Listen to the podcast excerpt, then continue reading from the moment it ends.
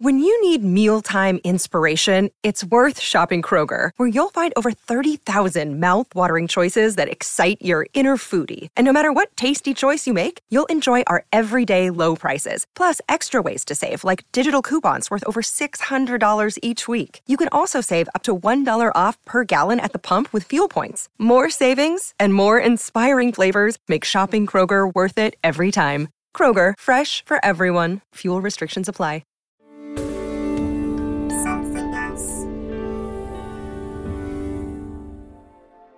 Please note there are some adult themes and strong language within this podcast that may not be suitable for everyone. Yeah, I felt excluded. I think they used to call me Marvin, you know, the paranoid android from the Hitchhiker's Galaxy, because Yes. they said I talk like a robot. Hello and welcome to How Did We Get Here, the podcast where me, Claudia Winkleman, and my absolutely extraordinary friend, clinical psychologist Professor Tanya Byron, look at some of the difficulties that people face either themselves or with those closest to them. Tanya talks to people in one to one sessions whilst I'm listening in from another room. In the break and at the end, I asked Tanya a bit about her process and we explore the issues that are raised. This time, we meet Tom, who is 51, is married, and has three children. Tom has had the feeling most of his life that he is somehow different. Various people have told him that he is on the ASD spectrum and has high functioning Asperger's. I guess there's still a certain perception that if you have a diagnosable level of ASD, or then, then you're there's something missing. You know, you're not quote unquote normal. What you're about to hear are the key parts of a one time unscripted session with a real person. We follow up with our guests after the recording, passing on links and contacts, some of which you will find in the programme notes of this episode. Let's go and meet Tom. Tom, why are you here? The main one, I guess, is that for for quite a few years now, I've kind of suspected that I have some level of, of ASD or what they used to call Asperger's, I guess. Yeah. My my wife, who is actually a therapist, has also suggested to me that, that I may have that, and so has uh, my stepmother, who is also a therapist. I guess, uh, to be honest, I didn't really think much of it. I think, oh, well, maybe, maybe not, but it wasn't affecting my life that much. Um, but then more recently, I guess, over the last couple of years, um, they've kind of suggested, have you thought about whether whether your daughter may have some level of ASD traits as well? Having researched it a bit, it kind of seemed like, especially in young girls, they, they can kind of hide it very well. Right. Should I get diagnosed or not? What does it mean? Do I want to be labelled or not? When you say the people around you have mentioned it, ha- did they say it sort of in an offhand, or is it more, I don't mean persistent, but is it, Tom, this is serious. We think you should be tested. Um, how seriously No. has everyone in the family been taking it, if that makes sense? It's more almost as a family joke. It's it's it's kind of talked about at the dinner table. Yeah. Oh yeah, you're on the spectrum type of thing. It, it kind of weighs on my mind a little bit that Yeah. people are saying that, and it would. Ju- I guess partly it would just be interesting to know. Sure. But then on the other hand, I've I've kind of known about this for years, and I've never really done anything about it. And so I thought, well, maybe maybe now I should do something about it. What are the things that you do that make them say that? I find all social situations very difficult, especially with people I've never met before, and I I just kind of don't do small talk. I think I've always, even since I was a kid, I've always felt like I was a little bit outside the group in social situations. I felt like it wasn't natural for me to to interact in the same way that everyone else seemed to be interacting with each other. Let- Let's talk about your daughter. How old is she? Uh, she's 16. Yeah. She has had a few wobbles, like she did have to change schools a few years ago. She was having a lot of trouble in the social circle that she was in, which she didn't seem to be able to resolve. The, the other things are things like little kind of um, meltdowns if we change the schedule. Yeah. Is she part of the conversation around the dinner table, which is look at dad or look at your daughter, you know, you guys need to be tested? Is she part of that conversation? Not not in that way, no. Right. I mean, she may have been there a few times when it's been, let's say, subtly alluded to, Yeah. but not openly in front of her that I remember, no. So- and I have not discussed it this with her No. directly. Okay. And so you've come here today to basically ask Tarn whether you should be tested and just how you feel about that. Yes. Should I get diagnosed and would it even make any difference if I was? Well, thank you so much for coming in. Thank You're you. welcome. Thank you. I'll send Tarn in.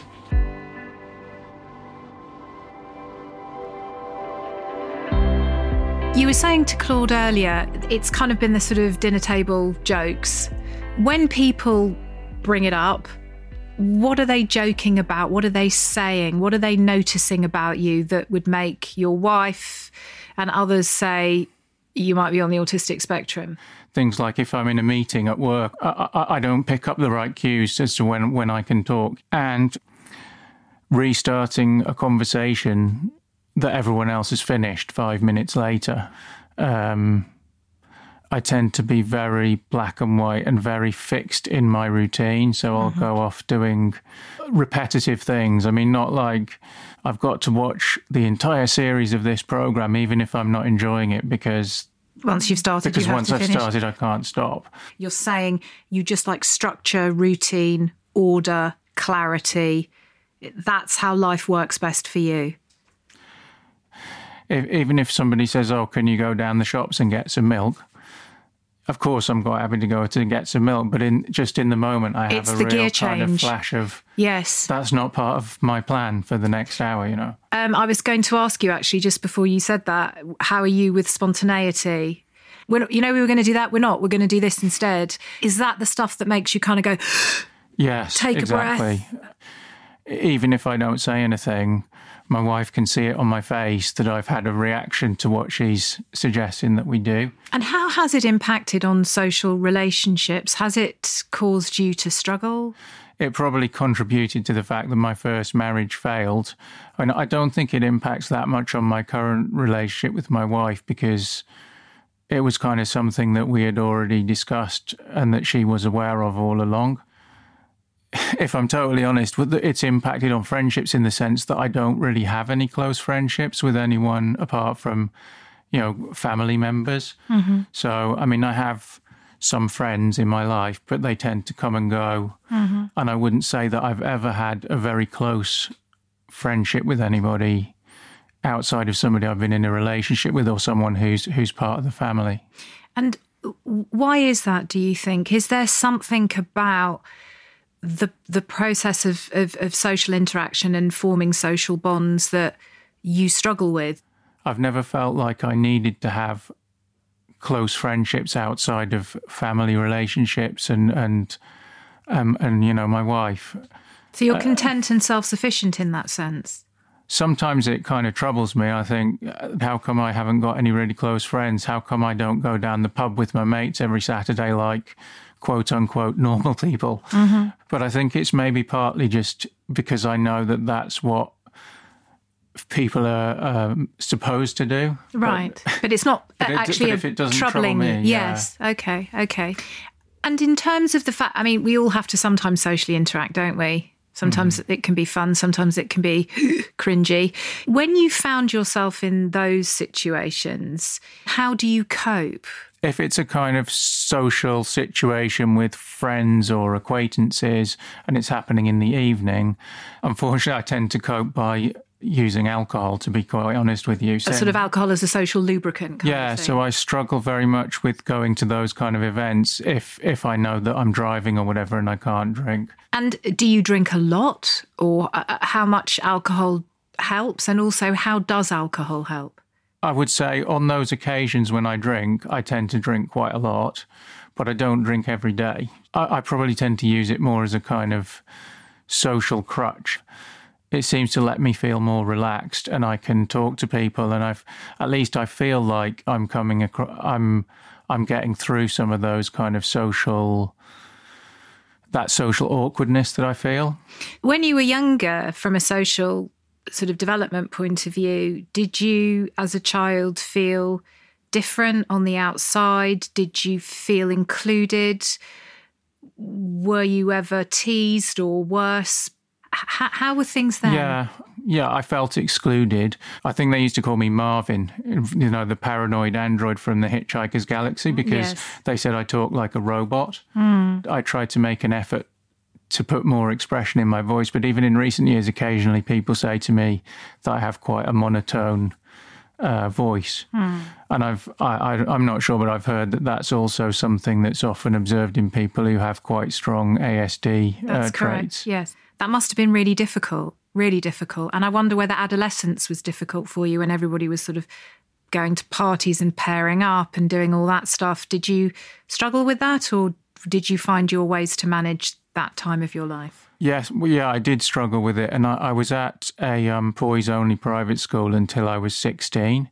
I kind of insisted on leaving that school at the beginning of the sixth form, partly because I'd found a group of friends outside that school who went to a different school, and I think at this, that was around the time I probably was kind of starting to discover alcohol as well, which maybe was helping a little bit with some of the social situations, but certainly when I was in the private school, I, I hated it really, to be quite honest with you. I, I didn't have a good time at all.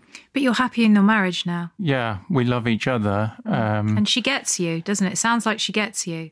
yeah, and it sometimes it kind of surprises me because one of the questions I could ask is, well, if you thought I have, if you thought I have ASD, why did you marry me? I guess she loves me for who I am. To me, so, sometimes some of those traits can be can be positive as well. You know, so Absolutely. It's interesting you say that. Why wouldn't someone with ASD be married? Why wouldn't someone want to marry someone with ASD? What what were you sort of alluding to there? I guess there's still a certain perception that if you have a diagnosable level of ASD, or then, then you're there's something missing. You know, you're not quote unquote normal. Maybe what I just said shows that maybe a little bit I do feel that way, but Well, you've certainly felt different in your life, particularly in social situations. So you certainly would have identified that. Autistic spectrum disorder is a neurodevelopmental disability. That's what it is understood as being. Mm-hmm. And, you know, it, it is a spectrum. So people can be at any level on the spectrum. And for some people, the neurodevelopmental aspects of ASD are very impactful in terms of daily life and daily functioning, and for others, less so. It's interesting the word disability. So it's a neurodevelopmental disability because a lot of people that I, I know, I work with who are on the autistic spectrum would also argue, and I, th- I argue this as well, that it is a difference.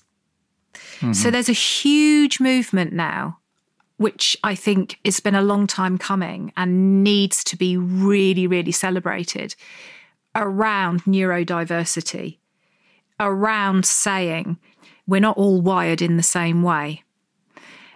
And it's important because it sits around issues like discrimination and prejudice, lack of social opportunities, lack of understanding, lack, lack of connectedness.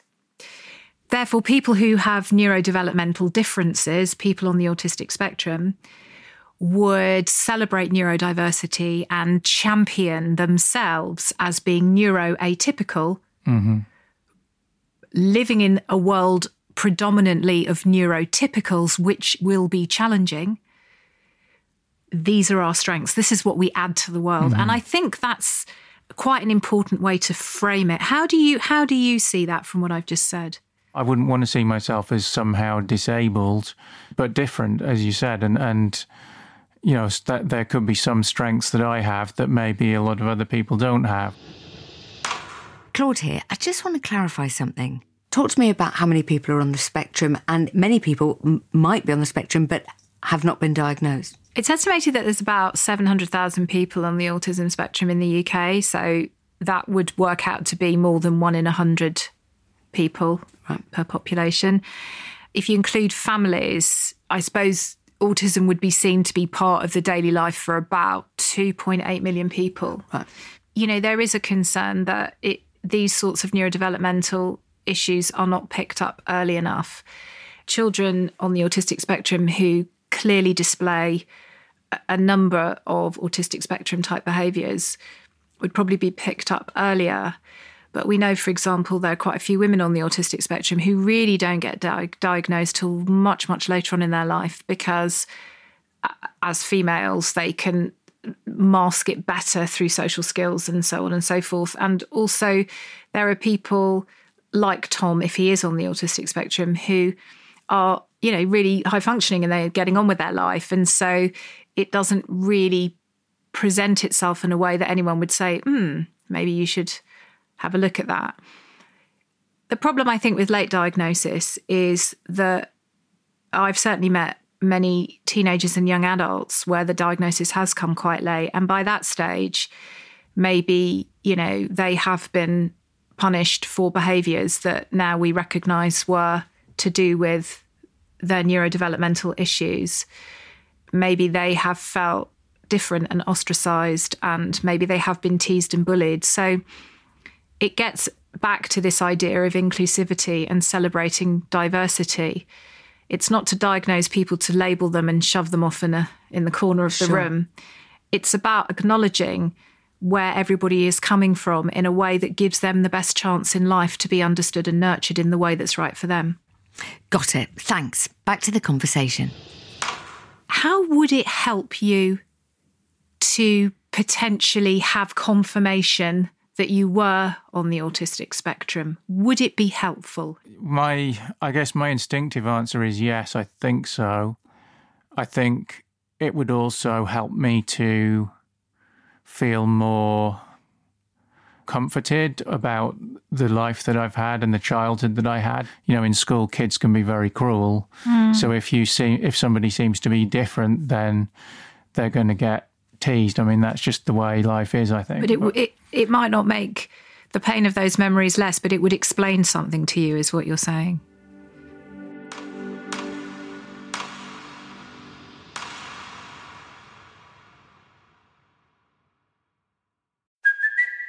It's Kaley Cuoco for Priceline. Ready to go to your happy place for a happy price? Well, why didn't you say so? Just download the Priceline app right now and save up to 60% on hotels. So, whether it's Cousin Kevin's Kazoo concert in Kansas City, go Kevin, or Becky's Bachelorette Bash in Bermuda, you never have to miss a trip ever again. So, download the Priceline app today. Your savings are waiting. Go to your happy place for a happy price. Go to your happy price, Priceline. Look, Bumble knows you're exhausted by dating. All the must not take yourself too seriously and 6 1 since that matters. And what do I even say other than hey? well, that's why they're introducing an all new Bumble with exciting features to make compatibility easier, starting the chat better, and dating safer. They've changed, so you don't have to. Download the new Bumble now.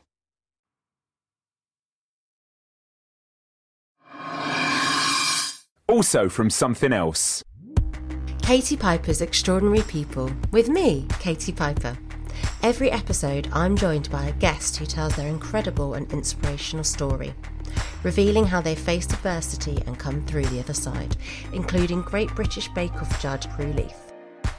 I mean, when my first husband mm-hmm. died, I think that next two years were the worst two years of my life because I really loved him deeply and he died mm-hmm. um, yeah, about um, 18 years ago now. But what kept me going was that I had all this work that was nothing to do with him. Do you think independence is key to resilience? Yes, a degree of independence. I think to put all your eggs in one basket is dangerous because it's mm. just, you know, it's just so awful when you're left on your own. You can find a link to this particular interview in the episode notes of the show you're listening to. Subscribe now on Apple Podcasts, Spotify, and wherever you get your podcasts.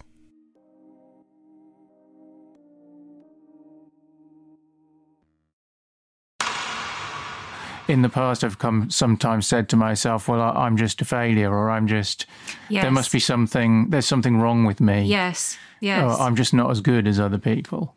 Um, yes. Whereas now it's like, oh, I'm different.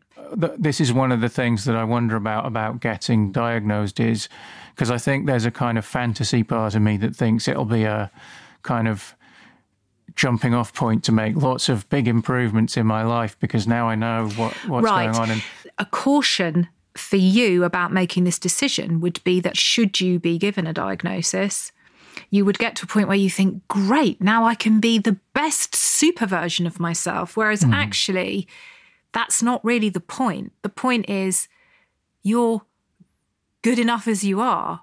Because yeah. if it adds to your sense of self value, as in, wow, I've done really well, absolutely great.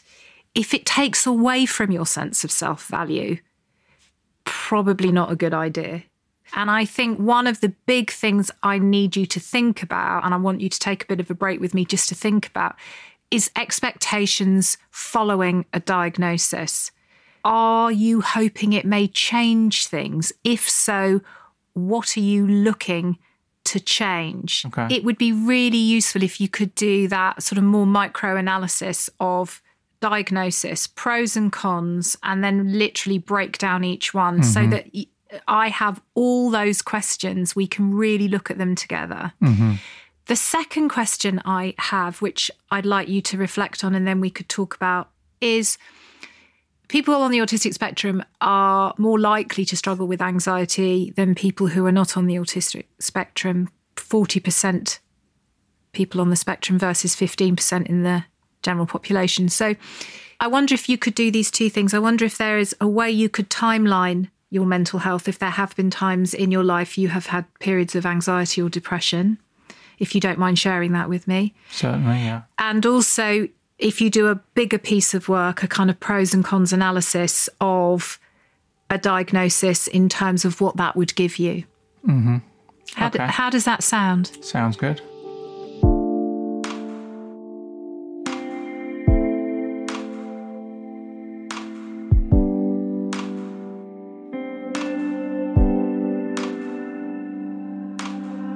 Let's talk about Tom, who, um, even though he second guesses himself, is brilliant company, an excellent communicator. Yes. And I found that chat absolutely compelling.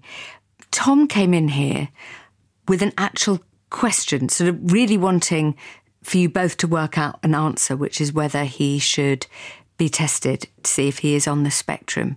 You've given him a task. You know, I love your tasks. You haven't pushed him in either way. Do you know which way it's going to go? And does it matter? Does he have to come to a conclusion by the end? A pros and cons list is is helpful for, for particularly for somebody like him who he kind of likes, you know, order and lists and and that sort of thing. I think it would enable him to explain to me and to, to him, to both of us, where he can see the advantages but also the disadvantages and and then to really look at those disadvantages. Because if, I think if there are things that could potentially not be helpful for him then why would you do it? So I think I just need to get a, a little bit more detail around a does this sit around him being someone who struggles with anxiety and procrastination generally? And b within the detail of the decision making is there anything that might red flags an issue that could suggest it wouldn't be helpful for him. Well, I can't wait to uh, hear the list. I will go and get him. A diagnosis can be life changing. Let's consider it in terms of how life changing it could be. Tell me what you did in our break. So, you had asked me to uh, put down pros and cons, I guess, of, of of reasons whether I would like or whether I think I should get a diagnosis or yeah. not. You mentioned a mental health his, history of my mental health, so I made a few notes about that as well. Would it be okay if we started there? Because people who are neuroatypical can and do struggle more with mental health difficulties, mm-hmm. particularly anxiety, which, if experienced over a long period of time, can then lead to depression. Does that resonate with you? Have you had periods of anxiety? Or it definitely does. When I originally separated from my ex-wife, I guess I, I, um, I pretty much had what you might describe as a breakdown, and I ended up on antidepressants for I think a couple of years. It really kind of hit me for six at the time, so it's not surprising that I felt quite depressed at that time. Hundred um, percent. Yeah. For about probably for about the last ten or twelve years, I've kind of bored my wife silly saying that I'm not very happy in my work. I don't really enjoy it that much, and yet here I am, you know, ten years later, still doing the same job. So it's it's again another one of those kind of procrastinations which may be linked to having ASD tendencies, or maybe it's just something different. I don't know, but but if you if, if for somebody who has a need for routine mm-hmm. and structure and certainty, ASD or not ASD, contemplating changing one's job just feels huge and yes, provokes yes. a level of anxiety. And procrastination generally comes from a feeling of anxiety. Anxiety is the fight, flight or freeze response, flight being run away being avoid, procrastination being avoid, mm-hmm. hence the link between procrastination and anxiety. So it makes sense. You've described the depression you felt when your first marriage broke down, and you're right. I mean, it feels a, a sort of normal response. What about anxiety, though? Yeah, I mean that that's kind of what I was coming to. Is I wouldn't say that there's been times in my life when I've had huge kind of waves of anxiety, but I've I would more describe it as I I, I almost have a continuous low level anxiety yes, all the time. Yes. Things that wouldn't be any of any consequence at all to a lot of people, to me, trigger some trigger a, le- a level of anxiety. You know, just like things like going asking for help in a shop or if I've got if I'm going on holiday I'll be kind of anxious about it for days before. If I'm going on a business trip I still feel kind of anxious about going to the airport and being there on time and I don't sleep the night before. Right. Um, so it's just a, a sort of sense of feeling daunted by the task ahead have an, a, a, continuous kind of low level feeling that something really bad's just about to happen. Right. yes, that, that sense of vigilance and anxiety. Yeah. I think as I've got older, I've learned to recognize it in myself and kind of override it, but the feeling is still there inside, you know. Um, and how do you manage it? I mean, you, you've spoken about alcohol for social social anxiety. Um, doesn't sound to me like you abuse alcohol. What other strategies do you think you've developed as you've got older to help with this low level anxiety that you experience on a daily basis? My wife will tease me that when I'm in a social situations, I have like a uh, I don't know how to describe it, a playbook of opening phrases, almost like I'm I'm reciting them as if I'm reciting a learned script rather than um, something spontaneous, rather than something that's happening instinctively or yes. naturally. Do you use any other strategies to manage anxiety? I mean, you look fit. Do you use exercise as a way of managing anxiety or any Yes. Other? Yeah, I, de- I go out running quite a bit. Yeah, you look so like you run. Yeah. I tend to like running on my own, so it's almost like a meditation for me. I was um, going to ask you about that. Yes. How, how, what, how would you describe the meditative effect of running for you? I listen to some music or a podcast or something like that, and it takes away the worry of what's going to happen that day. I mean, it takes some minutes or 10 minutes of running to get into that kind of state, but I, I almost always find that after I've been running for 10 or 20 minutes, I feel better. Yes. Although, Plus, at a, at a neurochemical level, endorphins, etc. That, that that's a major benefit. And it sounds like you've got a good relationship with your wife. Are you able to talk about worries? Are you able to articulate, or do you tend to hold on to them and she has to kind of prize them out? How does that work? She she kind of knows me well enough to see what's going on, and she almost instinctively knows before it even happens that I'm going to be stressed about something because an event's come up or we're just about to go on holiday or she really knows you doesn't she and she really loves you for who you are yes i don't know what to do without her yeah do you tell um, her that? not often enough well she's going to hear it now so You've yeah, covered that yeah. one off, so that's good. There's many ways we can manage anxiety, and it's interesting. One of the things that you've sort of talked to me about is that sort of sort of sense of foreboding, that sort of almost sense of internal catastrophization. It, I just wonder whether actually what could be helpful for you would be mindfulness, cognitive behavior therapy, mm-hmm. something that would enable you to find more of an internal voice that you can use to almost talk yourself down in those moments, internal sort of cognitive self-soothing mechanisms that you can almost talk p- back to that anxious more rigid part of yourself. I think you'd like cognitive behavior therapy uh, because it comes from a, a kind of very sort of logical practical solution focused premise. It's sort of built around the idea that the way we think affects how we feel and the mm-hmm. way we feel affects how we behave. And and you know if the thoughts are fraught with anxiety then the feeling will be anxiety and the behavior is possibly avoidance or panic or mm-hmm. not sleeping or whatever. And it sort of works to understand why as individuals we might have these automatic negative thoughts anxious thoughts in the case of anxiety thoughts around depression obviously in the case of depression. And so it also helps us consider the beliefs that we all carry that give mm-hmm. rise to this thinking. And if you hold beliefs around order and routine and structure equals safety, mm-hmm. then obviously anything that doesn't feel it's within the order or the routine or the structure or anything that's unpredictable feels unsafe. And what a mindfulness based cognitive therapist will be able to do is teach you various cognitive and mindfulness based skills to work with that moment when you can feel the thoughts race in and the anxiety kick up. So I would really recommend you explore that. Yeah. What might be helpful is um, if you look at, for example, TED.com, you know, they do the big TED Talks, and there are some amazing sort of leaders in the field of cognitive behavior therapy, mindfulness based cognitive behavior therapy, that sort of stuff, that have done some really good talks that mm-hmm. you can watch. So, just from a research point of view, just to get a sense of whether it sounds like something that would be helpful for you, that might be a good place to start. Yeah. I'll take a look at those.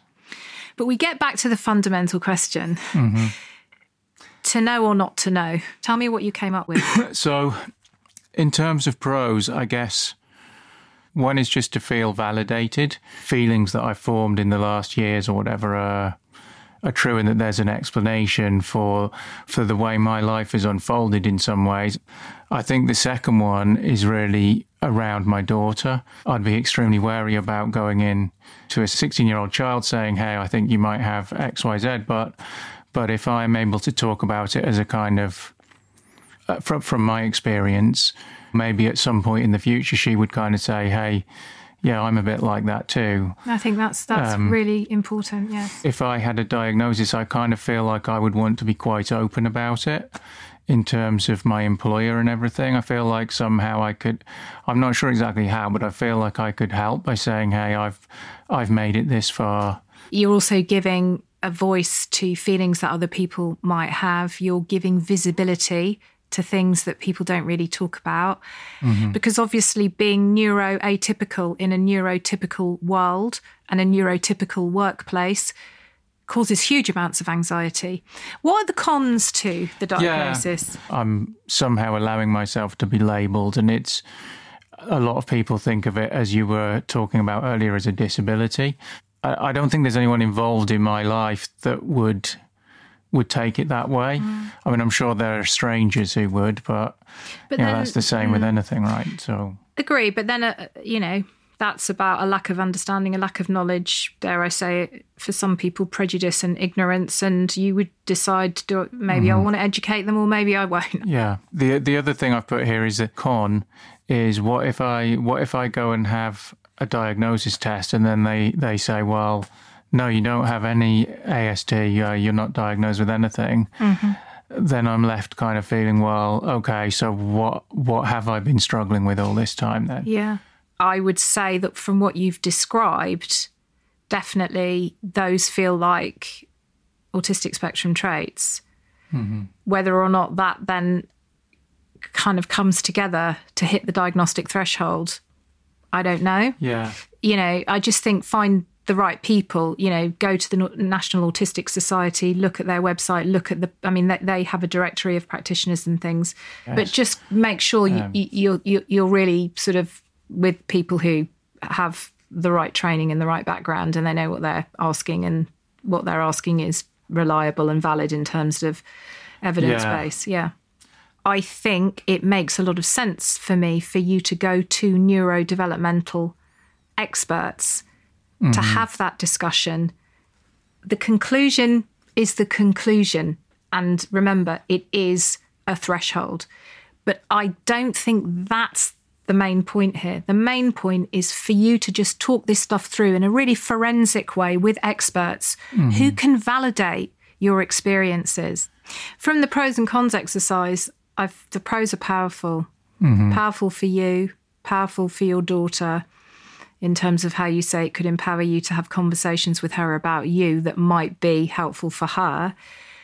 And also powerful in terms of your idea of wanting to be a champion for neurodiversity, if that is what you find out about yourself. The cons that you've raised, I felt that we were able to challenge them quite effectively mm-hmm. and Yeah. actually reframe them in a way that they weren't really cons, particularly. They were just anxieties that you hold, but if you reframed them, it, it, it really, I don't think it, they would be a problem in and of themselves. Mm-hmm.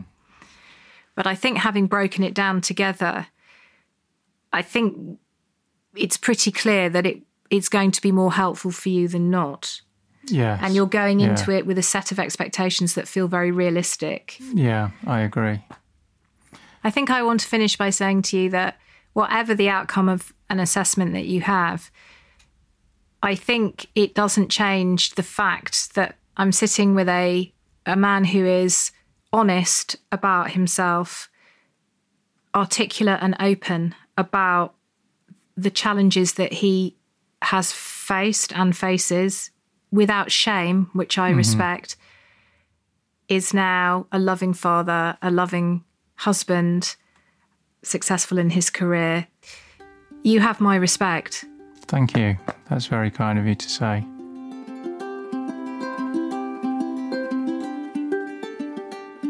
You've made your decision. Mm-hmm. Do you feel good about it?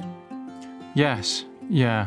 Now, now I've made it kind of in the open in front of the whole world. I can't kind of go back on it. I can't procrastinate anymore. I've got to do it now, right? Otherwise, I'll look a bit silly. So, so yeah, And for you as well, ch- Yeah. sitting here opposite you, I sense a feeling of relief. Do you feel? yes, yeah, definitely. Oh, I'm so happy you came. Enormous Thank you. luck. Please stay in touch with us. Tell us what happens. I will. Yeah, I'll let you know.